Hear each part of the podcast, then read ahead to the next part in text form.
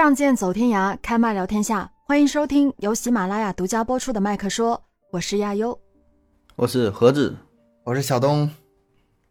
Hello，大家好，又见面啦。咱们今天这期节目啊，说起来是非常的坎坷，嗯，是吧？真的叫什么了的？命运多舛呀，然后嗯，特别曲折呀。是。本来我们是打算聊一部最新上映的电影啊，但是那个电影各种情况啊，公映时间调整了，然后东哥那边又有疫情啊，都看不了，给我封起来了。所以我们又换了一部，但是换了一部呢，又觉得还是不太合适，所以最后呢，就选择了今天这部电影。说起选这部电影，其实也是蛮意外了，因为我这个人呢，就是会比较喜欢看国产的电影。可能因为语言环境和生活背景的关系吧，然后我那天就在翻那个国产电影啊，看到这个电影的名字，其实这个电影名字我倒是看了蛮久了，因为它也上映了有两年多、三年了，差不多。对，但是我一直都没看，为什么呢？就对这个名字不感兴趣。嗯，看这个名字什么《少年的你》，我觉得就是一个青春片儿。对，哎呀，你就因为因为名字这事儿，你是错过不少好片儿。啊，对啊，但是 你你们想想，青春片都是啥呀？我们之前国产的那些青春片都是啥？什么脑残的言情爱情戏码呀？那些什么打胎、分手、撕逼、出国，就就这些东西，我我一看都没啥兴趣，所以就不想看。但是看了一下，它评分还不错哎，在豆瓣的话有八点七，好像是八点多，反正我忘了，嗯，就是有八点多分。觉得，哎，呃，那我试试看。一看完我就觉得不错，还可以，有点想二刷的那种感觉。其实我也是不太爱看那种校园青春片的，要不是为做节目啊，要不是悠悠给的这个任务啊，我也我估计我也就是永远不会打开这个电影看的啊。你也是刚看这个呀？啊，我是刚看，这周给的任务啊啊。我但是一打开这个电影，很快就被带进去了，它上来就带一种悬疑感，悬疑感。然后那个给的画面，给的那个那个拍摄特别特别真实，对，真实到就是那个周冬雨、易烊千玺那脸上妆都不化，脸上那个瑕疵特别多。学生就应该这样嘛，对吧？学生就应该这样，对，很真实，特真实。哎，很快就把带带把我带进去了。但是盒子这个电影倒是很早看过了，是吧？我我很早看了，刚出来时候就看了。但说实话吧，这个应该是我能看懂的电影的一个极限了。啥意思啊？就是因为他这电影里边有很多混剪混剪的啊，对对对对对对，嗯，就是跳来跳去，然后时间吧，它就属于那种什么叫插叙嘛，是吧？嗯，就基本算是我的极限了。那首先它就是一个国产片儿，第二呢就是它人物比较比较少啊，两个主演，男主女主就完事儿了。外国有很多这类的，我基本我就是 外国人也分分不太清，然后情节根本就看不懂啊，有很多这种嘛，就是剪的乱七八糟的。啊，所以第一次看的时候呢，呃，也还好，就大致了解这个事儿，能领悟是什么啊。但是，一些细节呢，嗯，看的不是特别到位。然后，为了这次做节目，又看了一些影评啊，看了一些简介啊，一看里边，哎呀，这挺多点呢，挺多细节都错过了。然后回过头来再一看，再去看一遍。咱自己做节目就别老说这个看别人影评这事儿了，好像好掉价。我得学习学习啊，真真看不懂。其实我原来这个这两个主角都分不清，就是这主角是谁来着？什么呀？一男一女，你分不清？这个不是，分别分不清，因为啥呢？一个是周冬雨，一个是王珞丹，一个是白百合。啊，这仨人我就闹不清，就知道这仨人名啊，那咱都都听过，但谁是谁呢？对不上号，一看起来。哎，差不多啊，胸平点的可能是王珞丹，更平的是周冬雨，哎，就也看不太出来，你知道吧？然后你看脸也都差不多，然后那个男主嘛是易烊千玺嘛，不 TFBOY 嘛，这咱也知道 TFBOY 王源、王王俊凯，那易烊千玺仨人，但谁是谁呢也对不上号，所以这一看这个电影的时候吧，就就咱们这些不重要哈，那电影里知道了，就是这男的和这个和这个女的嘛，啊。但就总体感觉说，哎，还好，因为这个题材，呃，以前确实，嗯，这类题电影就非常少吧，可能也是不敢太触及，或者是说，嗯，也是过不了审，还是什么一些原因嘛，是吧？所以呢，嗯，这个以前从来没没有看过专门讲这类的电影啊，所以我觉得这一点还挺好。据说这还是当年是代表中国参加外国什么什么什么比赛吧，什么拿了不少奖。他是什么六十九届柏林国际电影节新生代什么什么呃什么奖？具体咱不懂，反正是唯一说什么中国华语啊入围的一个，呃，评价还很高。对对对，评价很高。而且易烊千玺在这里边上来就给这个周冬雨不吻了两回嘛，就是他的处女作嘛，一上来就给这影后吻了两回。你像有的这个就是拍了好几年戏是吧？最后呢也不也没也也也没行也没有吻戏了啊。你这都什么关注点呢？你稍微 我看影评，我看影评净看的这些呀，就记住这些东西了。咱稍微稍微显得有点深度行不行啊？是吗？我一会儿我我给你讲，你等会儿我给你讲一讲，我给你讲深入分析。盒子说我的深度放在后面。哎，我给你讲讲配乐呀，整体的光影啊，人物比例构图啊，你看老深入了。哎，但是悠悠，你有没有这种感觉？就是咱们之前总说什么国外的电影好，什么国产的，包括电影、国产的动画都不行啊，这些很多需要学习啊。但是你细细抠起来，哎，把这些排出来，用手指头扒拉看，哎，好电影其实不少，嗯，好电影其实不少，但是确实很多电影吧，知道的人人不多，然后看的没有那个，嗯，就是那么大范围，但实际上好电影真真的是不少。这部电影应该是蛮火的，我记得当年也是挺火的，因为易烊千玺粉丝多呀，啊，对，当时就冲的很高的评分。但是他这个电影其实是有很多的褒贬不一啦，因为里面也存在一些不合理啊、不合逻辑的地方，啊，还有一些说什么这个电影有抄袭的这个情况。但咱们今天这里就不讨论这个事儿啊，不是重点。对对对，因为我们也不是什么这个对版权法这东西完全不了解，所以咱们就是这个东西就不讨论了啊。他抄不抄袭也跟咱们没啥关系。嗯。咱们就说一说这个电影吧。两个主角啊，刚才盒子也讲到了，周冬雨、易烊千玺男女主角。我还真的查了一下，这电影的话拿了很多奖。第三十九届香港电影金像奖里面，他拿了最佳影片、最佳导演、最佳编剧、最佳女主角、最佳新演员、最佳摄影、最佳服装造型设计、最佳原创电影歌曲，一届就拿了那么多奖啊！对，拿了，嗯。百花奖也拿了最佳女主角、最佳新人，然后那个金鸡奖也拿了最佳女主角、最佳剪辑。我都看了一下，这个周冬雨是真厉害，她演技是可以的，演技是真可以的，真可以。她当年拍这电影的时候是二十七岁，嗯，演一个十七岁的小姑娘，对，要不然我说这个胸胸平呢，他演的像啊，你这换一个的话，你这。不好演，本身也瘦瘦小小的，确实是看的就像没发育完成的那种，真的真的是像啊，很适合这个角色，很适合他演。对对，选的很对，确实选的很对。但是我个人喜欢这部电影的原因是看着就很有感触、有共鸣，而且它整个故事的完成度很高。个人觉得这个周冬雨跟易烊千玺，他是把这两个角色都演活了。嗯，虽然说易烊千玺他是。第一次吧，这个荧幕的处女作，但是我觉得他的演技还是可圈可点的。嗯，易烊千玺确实演技不错，但是略逊于周冬雨，在这部在这部片子里，嗯，对对对，那那那是没办法比啊，那是还是有点差距。但是我们今天要说的是，我们不仅要关注他这部电影讲了个什么样的故事，还要关注这个故事是怎么讲的，为什么要讲这个故事，讲这个故事的目的。何在？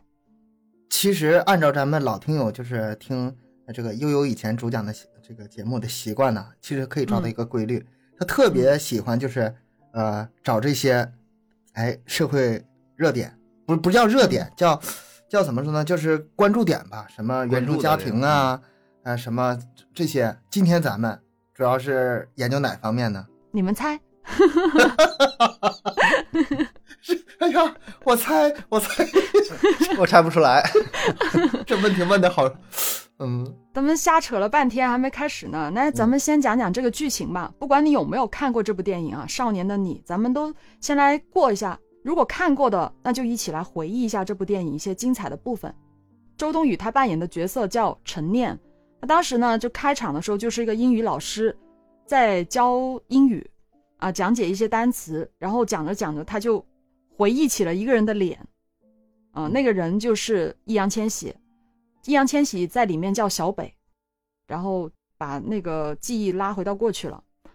陈念呢，他本来是一个普通的高中生，因为家里欠债啊，母亲到处卖那些什么假货，可能是微商什么的，反正到处卖假货。嗯，假面膜，然后去赚钱，所以呢，他觉得考上大学去北京是他唯一的执念，他也从来不交朋友，他觉得他不需要朋友，直到那一天，他一个同校的学生胡小蝶自杀事件的发生，他忍不住上前用校服盖住了胡小蝶的尸体，哎，当时警察和一帮。恶毒的孩子的目光就聚焦到了他的身上。呃，就当当时当时这些学生吧都非常冷漠。那个女孩跳楼之后呢，大伙儿都围观拍照、起哄、看热闹啊，就是漠不关心的。所以这时候只有呃周冬雨是上前把自己的校服给她盖上，算是给她最后的一个尊严吧，仅此而已啊。但是就因为这个事儿呢，就引起了大伙儿的注意，特别是警察来到现场发现了，说你。为啥给他盖这衣服是吧？你俩有什么关系？所以这也是成为了矛盾的一个开始啊，引发出了后续的一些内容。是，警察开始去问这个周冬雨啊，胡小蝶为什么自杀？当时他就想着要安安稳稳的参加高考，不想惹那么多的事儿，嗯，他就选择沉默，啥都不说。但是这个时候，那一帮坏孩子、坏孩子、恶毒的孩子，他是以一个叫未来的女孩子为首的。一伙学生，一个大姐大，对，开始整他了，在椅子上倒那种那是什么水啊？这是墨墨水吧？红红墨水应该是，反正应该是墨水。我当时在想哪来的酱油啊？后面我想想，可能是墨水。反正那种学生之间那些恶作剧，还在放学的时候将他堵在那个路边，问他是不是跟警察说了一些不该说的话。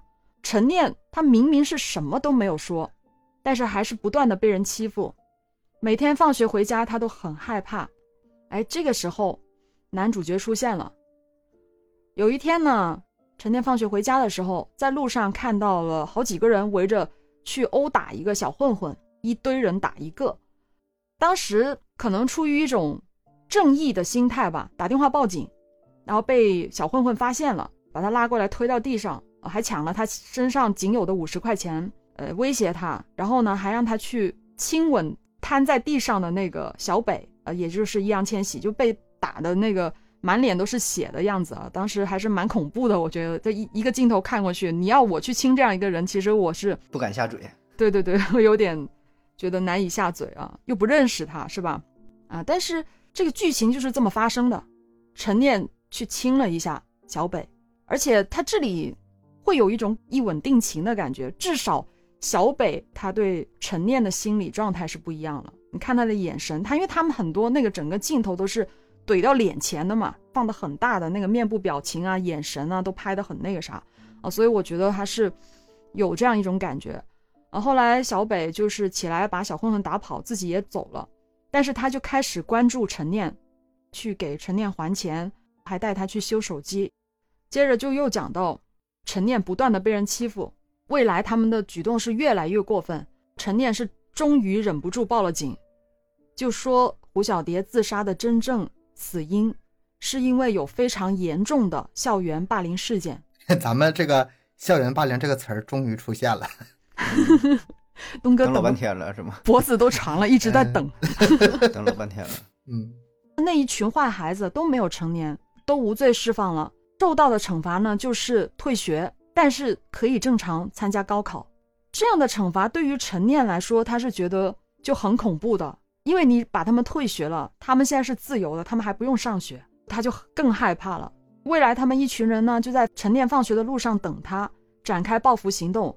有一次在陈念的家门口围堵他，拿了一一笼什么老鼠啊？嗯，小老鼠。对，拿了一笼老鼠去堵他，这 挺歹毒的。那些不知道在想啥呢？那些人的脑子。那个老鼠其实也没有交代，最后拿它打算干什么？也许。最歹毒的可能就是给他塞到他衣服里什么的，但是当时没发展到那儿嘛，他跑了嘛。对啊，他跑了，他躲到垃圾桶里面了。当时他还给警察打了个电话，当时警察也没空嘛。后面再给他回电话的时候，他可能觉得警察也不能救他，所以他想了半天，他就决定去找小北。他觉得现在只有这个小混混能够保护他。然后小北确实是答应了他的请求，啊，接着他们两个就开始有了交集。这一段交集是整个影片中我觉得是最值得看的点，两个人的对手戏啊，然后那种青涩少年的互相的。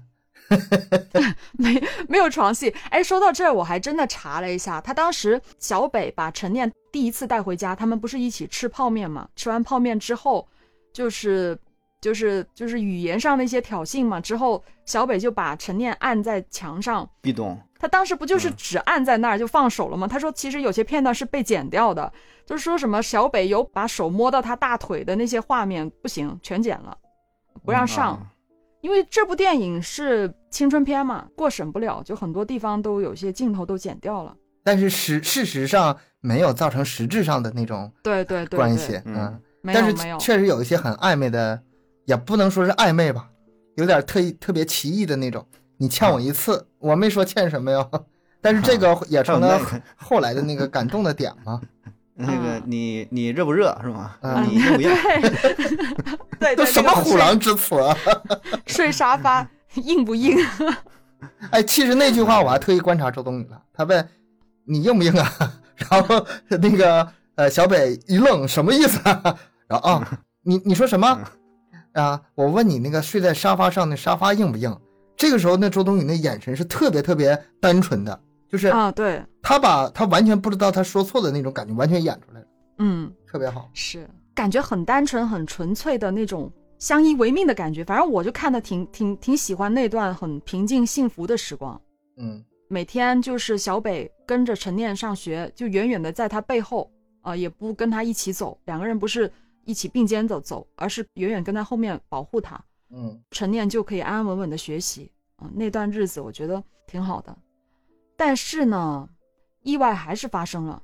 那有一天，小北因为惹事儿嘛，就被警察抓住了。他其实不是惹事儿，他就是作为小混混日常的那个，就是盘查工作啊，给他，对，就是很很稀松平常的事儿。不是那天是他在打麻将赌钱还是啥的，他看见有一个啊小孩偷东西那个。有人让那个小孩偷东西，对，然后他当时他就觉得那些人很很混蛋，他就去打那些人，然后就打打了一架出来，就被警察拉去局里了，好像是，好像是这个样子。那这是之前，这个是之前，是吗？哎，不少进局子呀，这之前。反正就就这么回事吧，就是进了局子，陈念一直等他，但是也没等到，就自己回家了。回家的时候，糟糕，他就遇到了未来一群人，他的头发就被剪得乱七八糟。扒光他衣服，一直拍照什么的。幸好是楼上好像有人丢了个瓶子，说什么你们再这样就报警啦，啥啥啥的，他们才散的，好像是。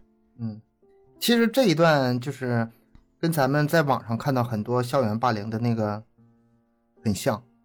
校园霸凌最典型的特征就是拿手机把这个过程拍下来嘛，什么扇嘴巴子呀、脱衣服啊、侮辱啊。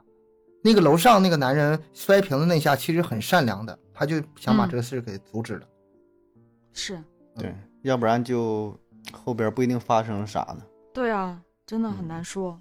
小北从局子里出来，就发现打陈念电话打不通了，他赶紧跑回家，看见了衣服也是破的，然后头发也是，这是被剪的乱七八糟，凌乱的啊，对，然后全身都是伤的陈念，啊，他当时很愤怒，拿了什么东西要杀要打的样子哈，对对，但是陈念就抱住了他，让他不要去做这个事儿。小北就帮陈念把头发给剃了，哎，我觉得这个还是付出挺大的哈。一个女生把头发剃成这个样子，就作为一个演员啊，周冬雨这个演员，易烊千玺也是嘛，俩人剃同样的头型嘛。男生的话倒是问题不是很大，女生的话还是需要很大勇气的。嗯，小北就帮陈念剃了头，他一边剃一边流眼泪啊。后来他就陪陈念把自己头发也剃了，剃完之后他们俩还拍了一张合照。当时的场景还挺暧昧的，虽然是很伤心嘛，但是易烊千玺他当时是没有穿衣服的。你这关注点，我我一点印象都没有。就想就想看易烊千玺不穿衣服照片啊，不是看不见，只是知道他没穿衣服而已，其他啥都被周冬雨挡住了。嗯，周冬雨当时也只是穿了一个脚背心，松松的那种啊，不是宽松，就是那个场景我刻意看了，然后她穿的就是小吊带，就是就是一个疤的那样子的小吊带，虽然是胸确实很平。你们好好聊天，好好聊啊，重点啊，重点就是很平。嗯，当时的那种场景就会让人觉得有一种共生的那种感觉，就是他们两个相依为命。共患难，共患难。嗯，对对，就是那种感觉。那那不就是引入烟尘吗？不是，咱们别聊串了啊！怎么怎么回事啊？那扯那么共患难嘛，是俩相依为命。共患难的多多了去了。嗯，陈念开始考试了，高考。考完第一场的时候，突然新闻联播找到一具女尸，死者就是未来。你们看到这儿的时候，当时有没有想谁杀的？嗯，我第一个反应是陈念，第二个反应是他那个导演那个手法嘛，也是混剪嘛，就是他有意的在引导你跟着他的那个思路走。但是整体来说，这个这个最终的这个悬念还不是特别的强，就是也无非是他俩呗。啊，最后倒是揭揭晓答案了。嗯嗯，是。警察就根据线索找到了陈念，派人跟着他，让他完成高考。在考完的最后一天，陈念回去的路上，突然就被小北拉走了。小北就上演了一场假装强暴陈念的戏，这个对手戏演得好。他就想通过这个强暴，让警方把这个陈念给排除掉，把所有的罪都引到自己身上。你知道这个，我那一瞬间想起什么吗？我想起那个劳荣枝那个案子了。当初法子荣就是这么干的啊。那法子荣的话一个人打了，也没把那个呃那个罪往劳荣枝上推。你确实啊，你这个时候如果是死就是死心塌地的把罪往他身上引的话，你是从证据角度来说，确实这陈念是可以被排除掉的。是啊，他就让所有的线索都是引到自己身上嘛。但是其实这里是有个 bug 的，陈念是把未来推下了楼嘛？当时，嗯，小北是怎么去处理这个尸体的呢？我觉得就是会有点，因为当时小北是不在陈念身边的呀。他打电话告诉小北：“你过来。”就是告诉了，就是告诉。你只要看了一千部电影就可以了。跟《误杀瞒天记》里学的嘛，误杀 处理尸体啊，这个倒是可以，不算什么硬伤，不算什么逻辑上的错误。嗯，这就去赶紧就处理呗。当然，这个，嗯，理论上可行，但实际操作应该是挺难的，对吧？对啊。一个，你把那么一个大的尸体，又不就怎么处理，又埋在哪，又怎么就整个这事儿挺难整的。你别说是一个人呢，一个一个小猫的话，你不留下啥证据也挺费劲，是吧？又怎么造假象，自己挠挠？我说的是，他当时是这样的一个场景嘛。虽然这是后来陈念的一个回忆，他当时就是未来跪在地上求陈念不要报警。陈念，你要干嘛我都答应你啊。然后陈念虽然就很愤怒，但是想自己马上要高考了，他就不管了。然后他就说我不想再看到你了，他就走楼梯走上去。但是未来一直追在他旁边，说一些让他很生气的话。后来就陈念就生气，把他推下楼嘛。这地方我也没看懂啊。那未来他是他有病吗？他脑残呢？还是故意想激激怒他？还是他就是就想说他就是这种性格？不是，就是这样，就是他心里没底。他不不，他不会那么轻易相信别人的。不是他，他最后说那几句，最后说那几句话我没听懂啊！你为啥拿出他妈刺激啊？说你把这钱拿着，哎呀，妈以后就不用你拿成年人的思这个思考方式，你套在他身上当然不合适了。小他他觉得用这些话还能把你感动呗，是吗？他真这么想的吗？是小孩嘛，他思维不健不够健全嘛。这这话就是太不会说话了。你就说拉倒就完事儿了嘛，偏。偏那个火上浇油，偏对呀，偏提他妈，那不提他妈，我觉得一切都还好。你本来他他就是他这心里吧，就是对他妈这种感觉就挺复杂的，一下给激怒了，一下退下去。然后这也是跟之前一个呼应嘛，之前他不是被那个未来推下来嘛，对吧？就是他推他一下嘛，对对对，前后一个呼应，直接越过去了，脑袋越过去。所以我就很懵啊，当时这条路没人就算了，到底到底是几点啊？是凌晨四点五点，把他推下去。一个人都没有吗？他还打电话让小北过来去收尸体。那这这个过程当中那么长时间也没人发现吗？我就觉得自己特别不。导导演说的，这会儿拍戏呢，都别过来，没有人。当然没有人了。嗯，就所以说这个电影里面是有是有 bug 的。这个吧觉得倒不是，我觉得这个这不是算硬伤，不是我我觉得硬伤。可以接受。我觉得真正的嗯硬伤是在最后结尾这一这一块都能理解。你就算他是一个高中生，就是未成年，但是不能让人发现他，他总得知道吧？我要是陈念的话，那个时候我就把那个尸体往到旁边挪一挪，买随便买点什么东西，盖上点叶子什么的，盖上点什么，然后这个马上去找找小北，这个是可行的。嗯嗯，他只是没给你交代出来而已。啊，那那就可行吧，可行吧，嗯过不是不是不是重点。咱们再回到这个剧情啊，小北帮他处理了这个未来的尸体，他觉得这个事儿早晚就会被人发现，所以他故意留下了线索，还假扮强奸犯，为了帮这个陈念脱罪。陈念很不愿意，但是事情已经发展到这一步了，他觉得还是不能辜负小北的心意。不管警察怎么说，他们俩都非常信任对方，咬死了就是不说出真相。好了嘛，串通嗯，好了。而且非常坚定，就是警察怎么炸都没炸出来。那个，软的、硬的呀，又感化他呀，又怎么的，啥招都有用了。嗯，嗯这挺厉害这俩人还是对对对，这一直坚持最后。是，我觉得这这一段也是挺有意思的，而且拍摄的手法也那个啥，这个镜头一句，这个镜头一句，两个人都是讲的一模一样的话，几乎是一模一样的意思哈，那种就是非常的坚定的相信对方。嗯，警察不是很生气嘛，就是把陈念拉过来跟小北碰面的时候，陈陈念还给小北甩了一巴掌，就那种，哎，看的挺挺难受的。要不然人家是影后呢，演的多到位是吗？是，这块其实是有点 bug 的，就是作为一个嗯、呃未成年，他能有这种的心智，这个我觉得是有点超出常理的，对吧？嗯有点太成熟了，太成熟了。是，我觉得确实有点夸张了，这个段要能干大事呢。嗯，但是后面一下子他就不行了。他高考成绩出来之后那天嗯考了六百多分嘛，成绩挺不错的。那我插一句，你说就这种头天你杀个人，第二天让你高考，最后能考六百多分的，这又又能有几个？他本来能考七百多分，结果就吃成了啊。对对，本来本身能考七百零八，本身能考七百零八分，小镇出来的。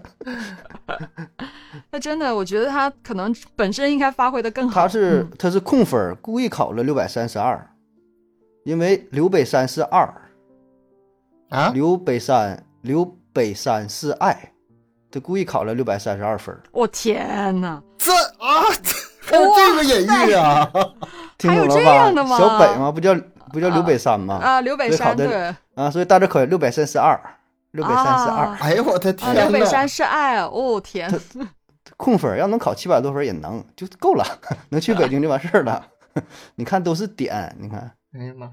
这个时候那个警察不是又找到他了吗？他就骗他，就说小北判了死刑，陈念瞬间就不行了，破功了。前面都能行，后面就忍不住了，这实在是有点那个警察也是真够坏的啊！这个打双引号啊，活活把他给炸出来了。这要是在美国司法体系吧，这叫诈供，这叫 这个都不能作为呈堂证据的，太太坏了。但是这案子最后他保证他得翻出来呀，要不然的话，你这不就相当于一个冤假错案了吗？你这保证没法没法过审呐，对，对吧？你不管是用什么种形式吧，保证真相他得他得他得表现出来，要不然你这司法体系的话，你这你这案子，那你是那你这对那就不是抨击这个校园霸凌了，你这就是抨击这个那你你不管啥时候，你司法体系这个最基本的对吧？这个保证得到位，这不能不能有原则性错误。其实我觉得警察有一点是说的没错的，如果是小北帮他顶了这个罪，小北可是真的是蛮长时间的杀人、强奸。小北是成年了吗？对到底成年了，成年没有？成年了，他他是他是骗的谁？嗯，我就是不知道是真是假，这个咱们先不讨论他到底真假啊、成年没有。但是万一如果他真的是成年的话，他这个可厉害啊！嗯，呃，那杀人。强奸，对，很重重，可能就是陈念他一辈子都要负担的这个心理的那种真的很大的嗯负担和压力在这里。但是如果是陈念他自首的话，后面不是说他去自首吗？我觉得还是肯定会轻，对，判了四年，轻很多的嗯会。因为一个是误杀，一个是没有嗯前科，嗯、一个是未成年，就是这些叠加起来的话，这个减的挺轻轻的。还有的就是他本身是受欺负的那一方嘛，对对对，还有还有个这个是吧前提，嗯，对啊，所以他轻很多的，而且这样的话，小北应该判也判不了多久，他最多就是什么协助什么藏尸、怎么埋尸之类的东西，是吧？跑是跑不了，有他事儿，这里肯定有他事儿。对，你还有伪证呢。是，嗯，但是肯定就没多长时间，所以这样的话，两个人都很轻，虽然两个都得坐牢，确实警察说的是没错的。嗯，真的这样分析的话，嗯，所以最后陈念是选择了自首。那当时。那一幕经典啊，我觉得是这部电影里面最经典的一幕了。最后陈念去看小北的那段，他们俩隔着玻璃相望的那段，啊，又哭又笑的，是又哭又笑的那段，三分钟的对视，不断的放他们俩的脸，看这个脸，再看这个脸，啊，一开始笑又哭又笑 又哭，两个人没说一句话。我当时就是就在想，我要是那个陈，就是周冬雨的话。导演怎么还不喊卡呢？我这现在也是哭 还是笑啊？我这我这表情我这差不多了，想起济公了是不？一半脸是哭，一半脸是笑，是哭是笑只有我知道。那段镜头有点稍，对我来说稍微有，我觉得有点长，有点拖，有点长，嗯，有点长了，嗯嗯，你你们俩不是那个年代的，没办法，是吗？不是那个年代的人儿，嗯。那三分钟，但是我没觉得是三分钟，就看的那他们对对视的那个镜头，我觉得特别的感动，而且他们每一个表情都像在说话一样。我当时还在尝试去解读他们俩用眼神在说些什么。我的解读是这样的哈，就是 How are you? I'm fine, thank you. 烦死了你们。I fine too.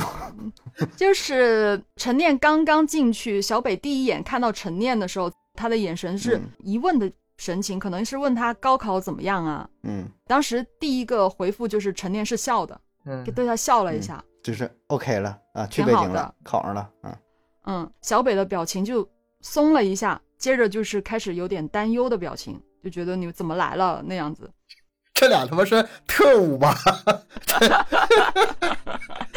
我猜的，我猜的。嗯，接着陈念就。还在笑，但是笑着笑着就流眼泪了，一边笑一边流眼泪。小北就明白了，就知道了。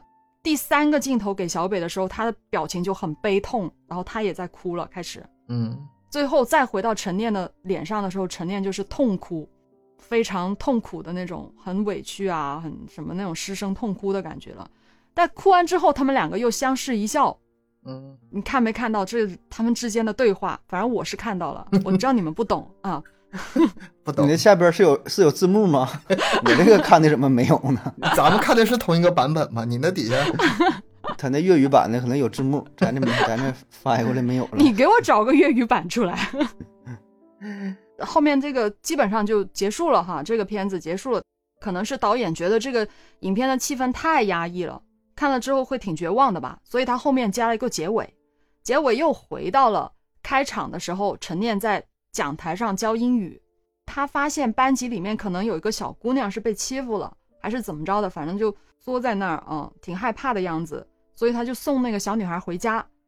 这个时候他在前面送这个小女孩的时候，走着走着，小北在他身后出现了，嗯，又是像小时候那样跟在他后面。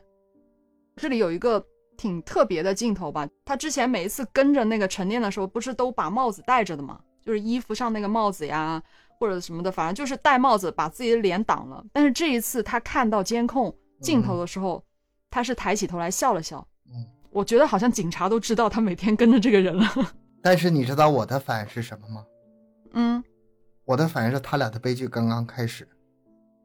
就像泰坦尼克号沉船，你说那个船沉了，他俩成永恒的爱情了。如果没沉船的话，他俩在在一和在一起以后注定是个悲剧。这个小北出狱了，然后陈念虽然蹲了四年牢，但是我觉得他也是当上了老师，也是算是把这生活回归正轨了。他俩生活不到一起去的。哎，这个这个是另外一个实话了。呃，这个也有一个 bug，你觉得陈念出来还能当老师吗？对啊，这是很大的 bug，这是最大的 bug。能能，这还真有人解释呢。啊，嗯，一个是他当的。不是那种学校的老师，学校老师可以当培培训机构的。对，是他当时写是确实写了培训机构，但是我个人觉得还是可能会不太好的样子。没人正常来说，就是理论上是可以，这个倒也我还真看过有些解读说怎么怎么地，也是这研究这事儿呢，看的挺细的。这整个电影吧，就是呃，本来只是一个校园欺凌的一个主题，但是他把这一个很悬疑的一个自杀，一个误杀，呃，还有一个就是把这个罪引到一起，全都放在一起，再再如何上这个高考，他这个其实这个整个电影是非常丰满的，而且嗯，这个搭配也是没有什么。就是感觉不和谐的地方，看起来一切都很自然、很合理。我唯一就觉得有点遗憾的就是，整个电影前半部分我一直是高度精神专注的看，他设的每个点都能带动我的这个情绪。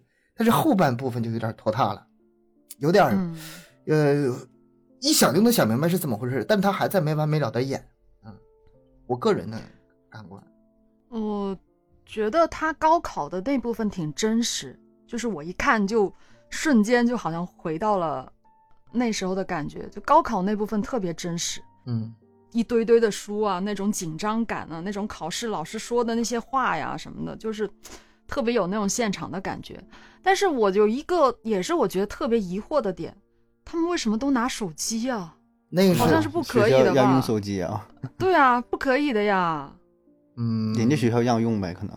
我我看了网上也有挺多人去研究这个事儿，正常来说是哎，亚亚优是不是咱们这个毕业年头有点太多了？现在是可以了，但是我知道的就是我一个不可以，不可以。但是我知道的一个重点重点那个高高中，我的同学他现在在里面当班主任，哪个学生拿学校拿那个手机到学校，他直接当着所有人面把那个手机就扔扔桶里了啊，扔桶里，桶里是装上水的，然后让你家长来领这个坏手机。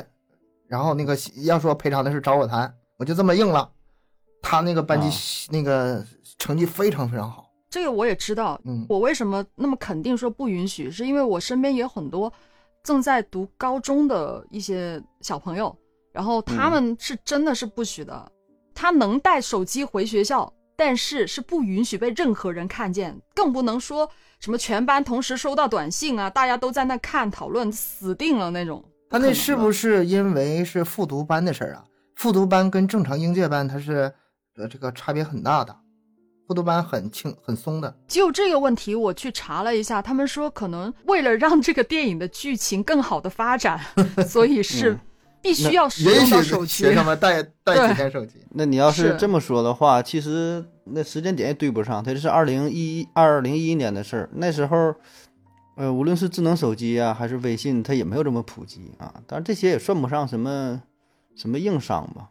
嗯，就是为了剧情需要呗，这倒也可以。对，就剧情需要呗，我觉得是。嗯。说到校园霸凌，我个人挺有感触的。我不知道你们小的时候有没有遇到过这些事儿啊？多少都有，有有有，太有了。我 分享一下，来来来来，是你欺负别人还是别人欺负你？要么就欺负别人，要么 要么你就是被别人欺负呗。其实校园霸凌吧，咱咱那时候没有校园霸凌这个词儿，就是就打架斗殴呗。呃，我印象当中应该是初中的时候这个事儿比较多。嗯，小学时候还不懂事儿，对吧？就瞎瞎打打闹闹的。然后高中呢，没那时间了。呃，对我去的那高高中吧，就也还好，就还行，基本能考上的水平也都差不太多。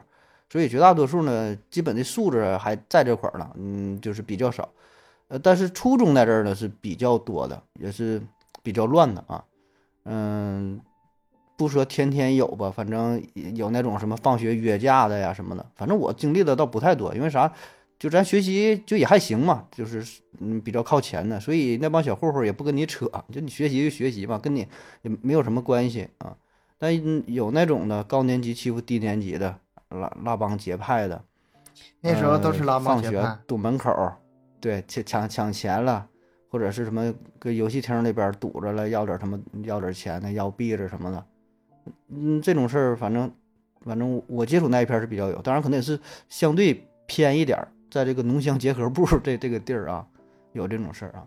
但你说要是像像电影当中说打的这么过分的，这个倒是。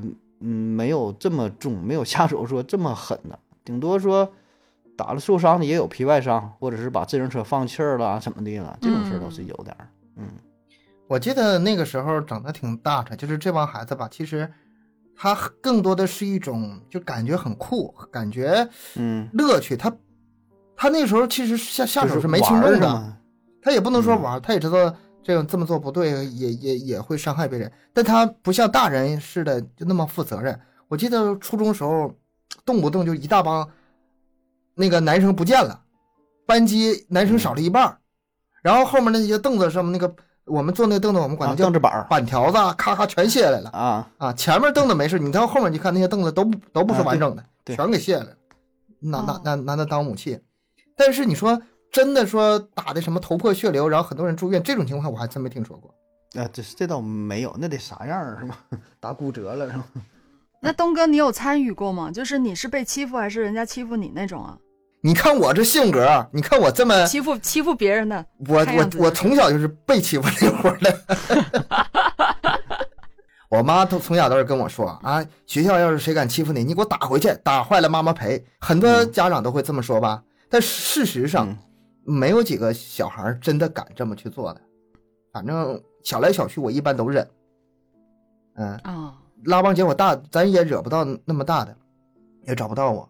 对，就他们，他们也是欺负人，也是，就是说看你这种平时蔫了吧唧的，然后就挺学习的，跟人家也没有什么交集，人也也也不不惹过你，对吧？就是打架的总是那几个，他总打，不打的也总也不打，欺负也谈不上什么欺负，这都给不跟你说话，对吧？我觉得还好吧，说井水不犯河水。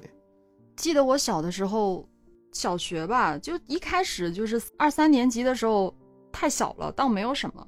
后来慢慢长大了一些，应该是到五六年级的时候吧，就开始有感觉到了一些东西。嗯我也不知道是早熟还是啥的，反正当时班里的那些男生女生，就是有一些都有就个子挺高的那种啊，人家会欺负我啊，比如说扯头发呀，什么嗯突然被撞啊，被扔纸球啊，书被藏起来啊这些事情啊，反正有一段时间挺频繁的会遇到这种事儿，因为我不怎么跟那些人说话，可能人家会觉得我特别拽的那种装啊，就觉得我挺装的，不屑跟他们那个闹的那种，他们就会就喜欢这样去弄我。后来有一天，我就我不知道你们有没有有没有见过那种伞，特别长那种伞，伞那个头是像那种不锈钢还是铁的那种尖尖的，的啊，对，嗯那天我就是拿了一把这样的伞回学校，就把它捆好，就像跟棍子一样特别长，然后那个尖，嗯我就追着一个经常欺负我的一个男生，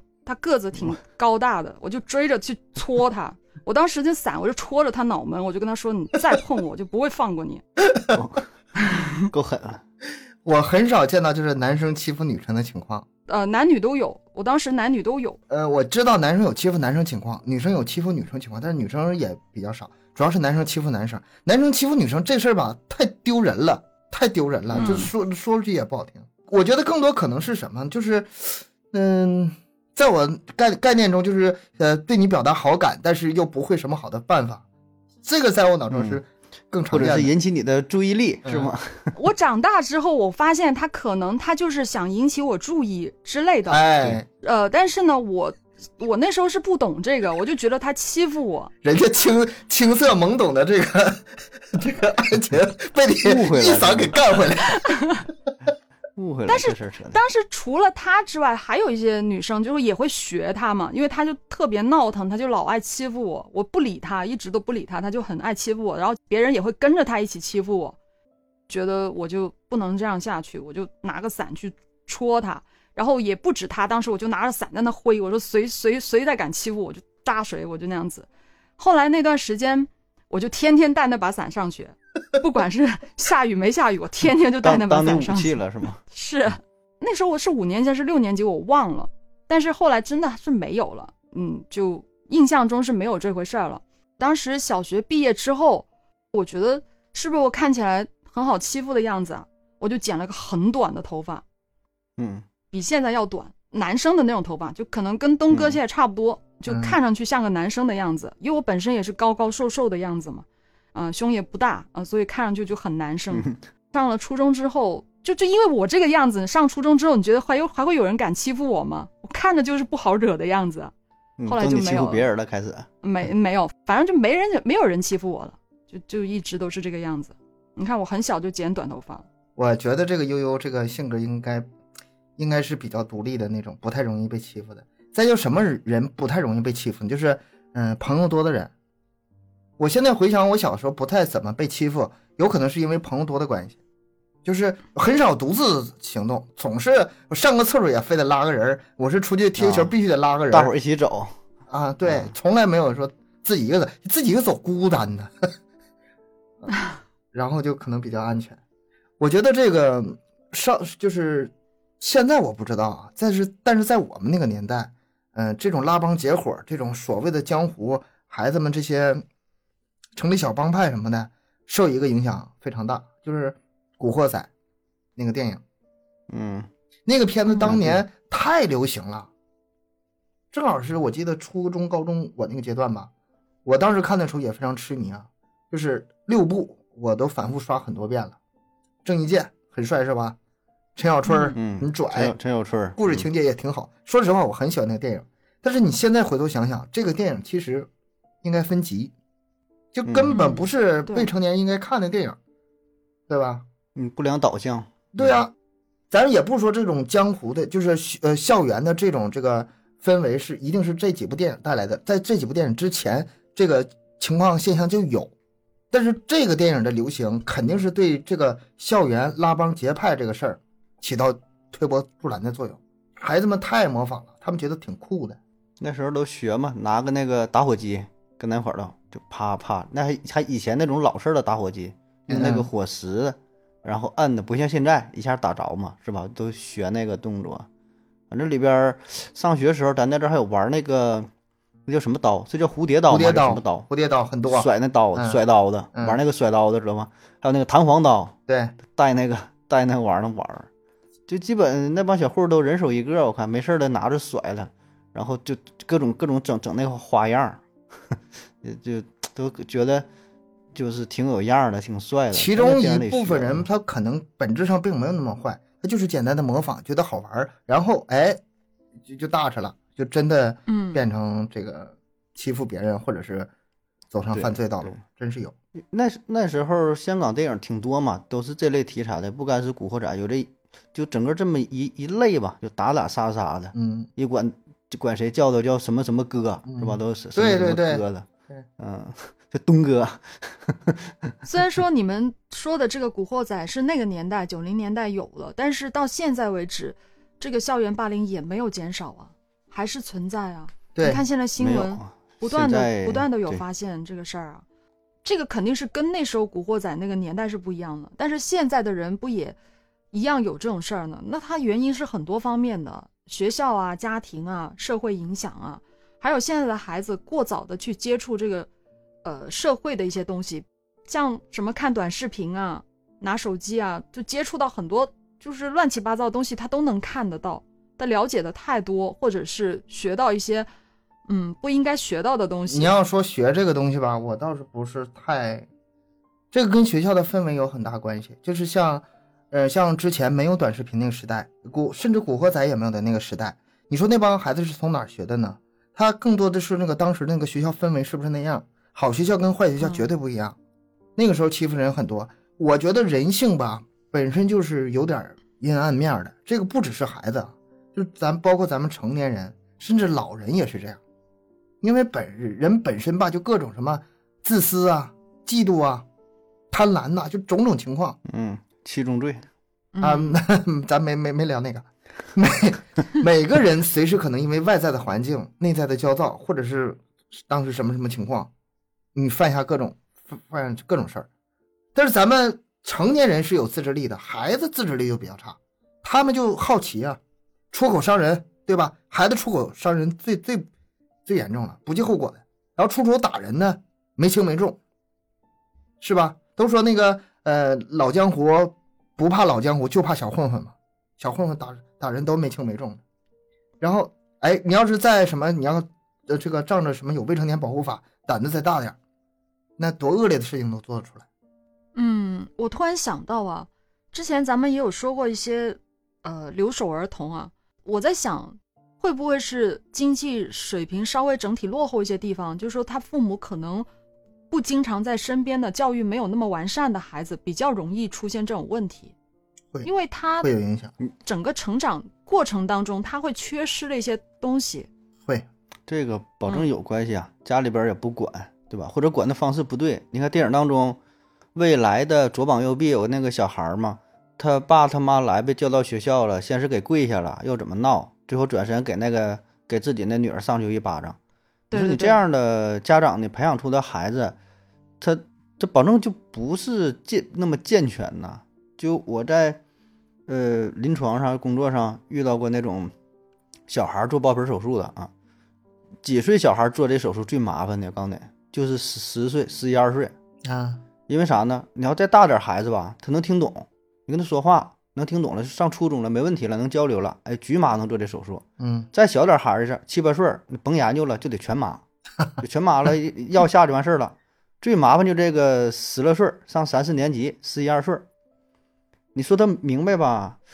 你那说的时候挺好啊，但有的小孩确实你教育的就是挺好的，你哎也是挺勇敢的，挺坚强的。有的呢就不行，那就不行，就就是爸妈我害怕，不行，你就说，哎，明白说也行，就怕有的小孩啥呢？表面一套，背背后一套，表面上哎哎行啊，咋都行，然后推手术时又打又又闹，这边又挣，那手术根本没法做。你局麻一下，他必须得是小孩配合，然后推出去了，没说两句呢，家长上去啪照这一下，就真就就看过这种上去不说什么，怎么又不行，呱照这一下。我说这种，我说你这样手术根本就没法做，对吧？你这你是吓唬住了啊！这小孩百依百顺，一边哭说行妈，我听话，哎呀，我这怎么的我不闹了。推进去之后，那马上跟咱跟着大夫较劲啊，所以。我说这种家庭的话，当然咱不能表面说啊，就是咱就客客气说，哎，这小孩还小点儿，不行，那就拉倒了。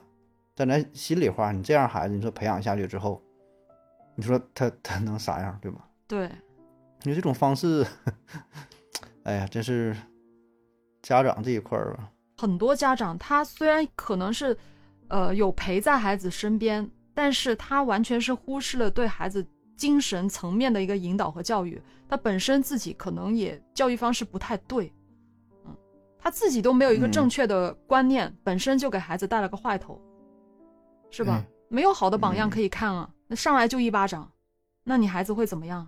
不就给别人一巴掌呗？你说这个怎么去教育孩子不去霸凌别人这事儿吧？我觉得相对来说还稍微简单一点儿。我觉得更难的是什么？就是怎么教育孩子不被霸凌。你看啊，刚才那个，刚才那个吧，就难了。就是你家长得做好以身作则啊！我怎么教育孩子？和这孩子以我为榜样，我不去欺负欺负别人，我有个善良的心，我都是可以影响到孩子的。但是你就算就算是做到了如此，你的孩子如果在学校被霸凌的时候，那你怎么让他去勇敢的去面对，去妥善的解决这个问题？你这个得教育到什么程度？孩子很多道理他是懂的，他但是他不敢。大人都解决不了，大人都解决不了。这你说你遇到这事儿嗯咋整是吧？像我那样拿把伞，你看，呃，这部影片当中吧，它有很多隐喻啊。呃，最开始跳楼那个小女孩叫胡小蝶嗯啊，不是蝴蝶嘛？嗯蝴蝶呢是很美好，但是呢，它寿命很短，嗯，对吧？就所以它就这是蝴蝶啊。然后呢，未来就是那个大姐大啊，嗯未来呢是很邪恶哈，就是 身上没有什么好的性格。最后呢，未来已死。再有呢是那个警察叫啥？叫正义，嗯，我这名起的正义这这这这对呀粗暴。嗯对吧？就正义，正义，你说有没有用呢？也不能说完全没有用，是吧？但是呢，他总是迟到啊，迟到的他正义伸不到。对，嗯而且而且有的时候你说他也不是不想帮助你啊，这很难的。你说整个警察，你说怎么去天天二十四小时跟着你，也不现实。所以你看他这个影片呢，从最开始是学校出出现这问题之后，呃，这周冬雨想寻求学校的保护，那学校他干啥？老师无非就说几句啊，你们有什么问题要向我反映啊，第一时间跟我说。学校呢整了加上点护栏，对吧？有个屁用，学校保护不了。回家之后呢，周女回家，她她家她没有爸，对吧？就她妈，她妈经常不在家，还欠钱，还有人讨债，家庭保护不了。然后她弄来了那个警察电话，是吧？跟警察那是钻到那个垃圾桶里边又找警察又怎么的了？警察保护不了，对吧？学校、家庭、警察、社会谁也保护不了。所以最后你说找到了小北，那这个是一个非常幻想的一个情节，在现实生活当中没有这么多小北，对，所以这你说谁能保护你呢，对吧？当然，呃，这个电影当中也是比较巧合，他又没有父亲，家庭也是有一些特殊情况，对吧？但是换句话说，这个事儿就是很现实。然后呢，嗯，最后问题出现之后啊，咱就真是说被霸凌，回家跟父母说，父母说啥？哎，他打你，你打回去，对吧？你怎么这么凶？或者说你离他远点，你别惹他就完事儿了呗，对吧？他咋不打别人，对吧？找老师也是，苍蝇不叮无缝的蛋啊，或者一个巴掌拍不响，或者人家跟你开玩笑的，同学之间啊，什么这这个这个不呃，大伙儿就不要不要闹什么矛盾，也就完事儿了。所以就真的挺无奈的。我就看这个电影时候，我就设身处地去想，我说如果是我碰到这个事儿啊，特别一个小女孩儿怎么办，是吧？你说男孩儿还好，咱说硬气点儿，买把刀。大不了跟他拼一回的，以后也也就真地儿了。你你这个也不建议啊，你这个也不建议。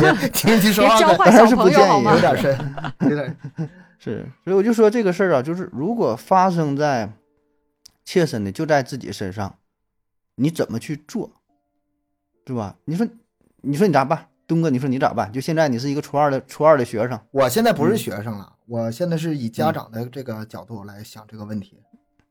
嗯，首先呢，有这么几个。我就是也是试着啊，看看能不能解决这个一个很难的问题。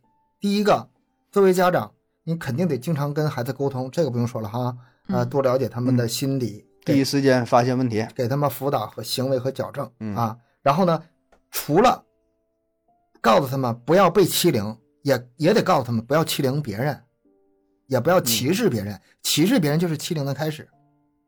然后第二个是什么呢？第二个开始细节了。你得观察这孩子有没有什么异常情况，比如说哈，书包、书本、衣服有没有破的，有没有脏的地方，对吧？如果这些有点情情情况的话，是不是得多留意一下？还有就是不愿意上学，是不是得留意一下？第三个就是你看啊，咱们看电影的时候有这种感觉，就是学校老师他们其实已经很尽力了，在学校范围内。他们能做的几乎已经做到极限了，但是没有阻止这个事情发生。呃，也就是说什么呢？其实更多的问题可能是发生在校外。嗯，你如果觉得这个孩子最近可能有点不大对劲儿，那你去接孩子放学。上学可能问题还不大，主要是放学在学校门口一堵，然后我堵你怎么地？呃，然后呃是威胁你也好啊，是抢你点钱也好，打你一顿也好啊。你要是因为什么呢？我记得我上初中的时候，我弟弟有一阵子就在学校里受这个困扰。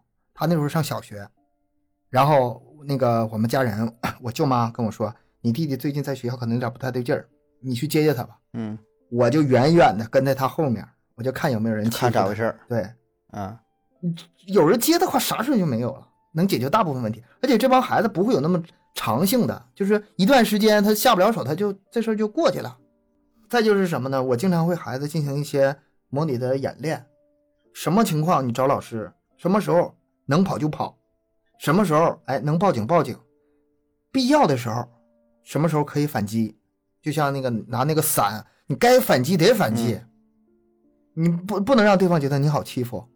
但是你看啊，我说到这的时候就就就是不仅仅是说，如果有人打你，你就打回去这么简单，没这么简单，你得看情况。很很多孩子是因为胆小不敢打，他不是因为不知道这个道理啊。听你说的时候，我想到一个事儿，就是可能不是每个孩子都有家长来接的，这个真的不是每个都能做得到，很多都没有。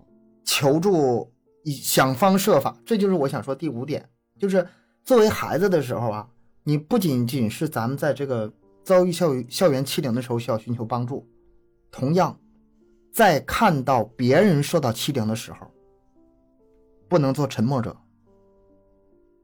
他没有欺负到你身上。但如果，比如说，咱咱咱说很陌生，可能就是有点太这个太难为孩子了。但是，比如说跟你很熟，跟你关系挺好的，你们同学，如果受到欺负的话，你是不是可以帮助一下他们呢？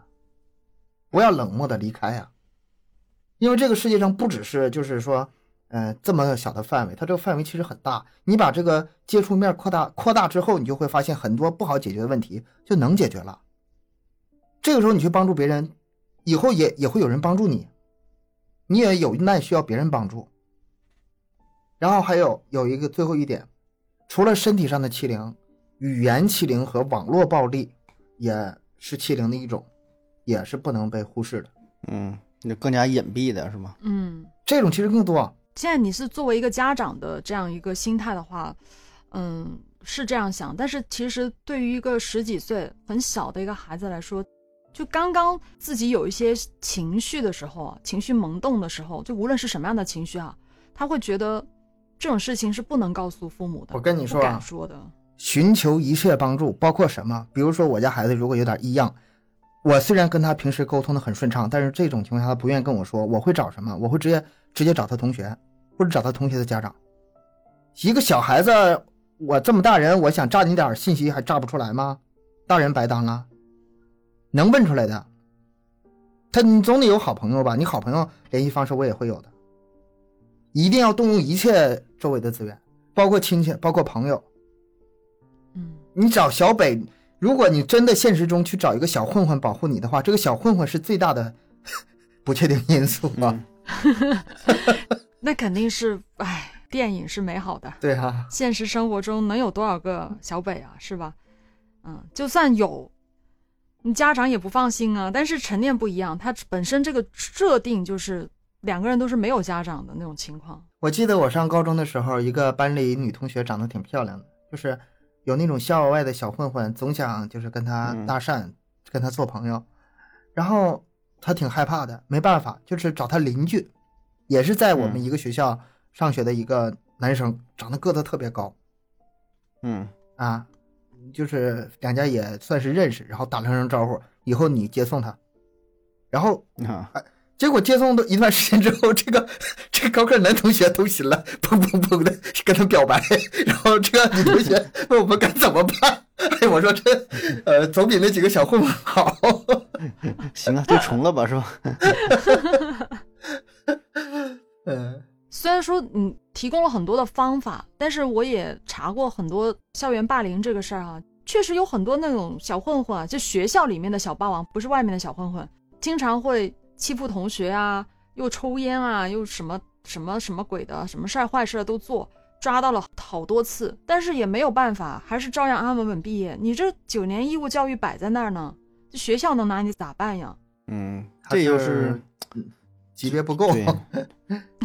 这个有有一些你也没有什么证据，然后呢，他有一些没犯什么大事，对啊，对吧？然后呢，再加上就是这个年龄问题，那个小北在电影里不也说了吗？我还未成年，说不会判太重，所以很多这个小孩儿也不就是咱说是小孩儿啊，未满十八岁的，但他心里已经是非常健全、非常成熟了，对他心里明白了，我们不够十四，嗯，我这个我这个办这个事儿大概。能给我什么惩罚，对吧？我十六岁了，我十八岁了，就是他研究的可能明明白白的。所以这个未成年人保护法，嗯，咋说呢？这确实是保护了未成年人，但是对于这个受害者来说，可能有的时候吧，真是就挺无奈的啊！你也 挺无奈。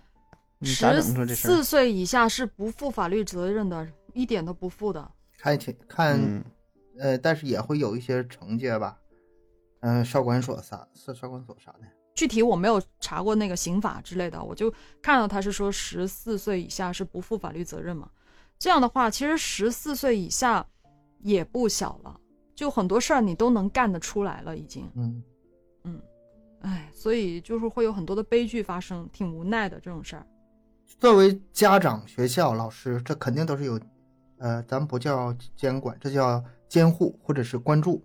的责任还是得多关注一下，毕竟是未成年，不管是你是去欺负别人也好，被欺负也好，这都得及时发现，然后给他阻止掉，从那些蛛丝马迹里找到线索，然后去对他们进行帮助。嗯嗯，哎，说回这电影，最后有两个点呢，有两个细思极恐的点，一个呢就是，呃，这个周冬雨最后不是保护那个小女孩嘛？这说明啥呢？这个校园霸凌这个事儿吧，它一直存在。对吧？这个问题呢也没有解决啊。还有一个细思极恐的事儿呢，就是未来，未来是被周冬雨推下去摔死了啊，该猫窝了。但如果说他没被推的话，他是不是也能考上一个很好的大学呀？就是这种人渣呀，能上一个很好大学，最后能在社会上可能还混得还不错，对吧？他家庭也挺优渥的，所以这就引发了另外一个问题啊，就是呃，校园霸凌，这是在校园当中的事儿，可是呢，在延延伸到全社会，是不是也有一种？也有一些霸凌，对吧？那个是另外一个问题，那个 那个更严重好吗？对呀，那更严重，更隐蔽，更柔和，然后呢更无奈。对，所以当然这个跟今天这个主题没有太太太强烈的关系，只是说，哎，反正就是人嘛，是吧？活着呀，真是不容易啊！不要以为说上大学就好了，这这也是电影当中一个谎言嘛，说的。什么什么高考啊，高考之后啊就好了，大学就好了。当你少少年的时候，还在上学的时候，这些人的霸凌，嗯，可能是语言上、身体上，或者是嗯这种网络暴力，就这些方面。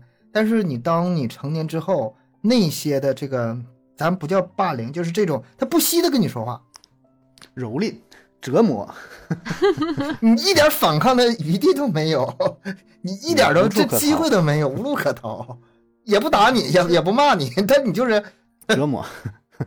还有往上呢，毕业呢，职场呢，是吧？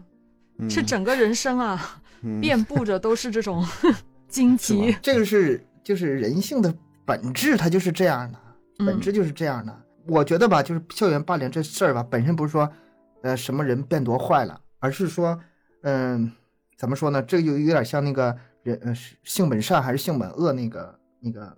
话题了哈，我觉得好都是规范出来的，教育出来的。如果不加规范，放任不管，一定是变恶。嗯，啊，这也适合做辩题哈。嗯，行，以后咱再整个辩论，再整个以后咱再整个辩论啊。这 可以。咱们刚才也讲到了，在长在往上长大啊，大学啊，职场啊，都可能会面临到这种事儿。但是如果能够从小就把这个事儿给。规范好像东哥说的那样，嗯，把这个孩子的思想教育好，尽量的不要去发生这种事情。那他可能长大之后，无论是被霸凌的，还是霸凌别人的，他的心里肯定多少都会有一些不健康的东西在。嗯，被霸凌的会有心理阴影。实话说，我到现在我对那一幕都是印象很深刻的，就是我拿着雨伞去戳别人的时候，那一幕我都是。能想得起来？你说是对方的心理阴影，还是你的心理阴影啊？我觉得 挺可怕的。我忍无可忍的那种心理，就是那种奋起反抗的那种心理。嗯。而且当时我那么小，自己想起来会后怕，你知道吗？长大之后会觉得，如果当时我一下没忍住，往他真的往他脑门戳，或者往他眼睛戳了，那咋办呀？对，是这个冲动特别容易出事儿，而且只要一出事儿，后续就是就就人生就整个彻底改变了。啊，眼眼神看人的眼光你都不一样了，这个真的非常的重要。就是被欺负的或者是欺负别人的，对整个人生啊或者心理的影响都是很大的。希望大家家长们或者孩子们也能更多的去关注这个问题。觉得这部电影还是一部比较真实深刻，几乎所有的人都能在当中找到一个影子，并引起反思的一个比较高质量的国产青春片吧。这是我的。对这部电影的总结，那希望国产电影可以越来越好，校园霸凌的事件能够引起大家更多的关注，热血的背后少一些残酷吧。咱们这期节目就到这儿了，感谢各位收听，欢迎大家多多留言、分享、点赞。节目更新时间三七二十一，加听友群联系主播商务合作，可以关注我们的微信公众号麦克说 Plus。下期见，拜拜，拜拜，拜拜。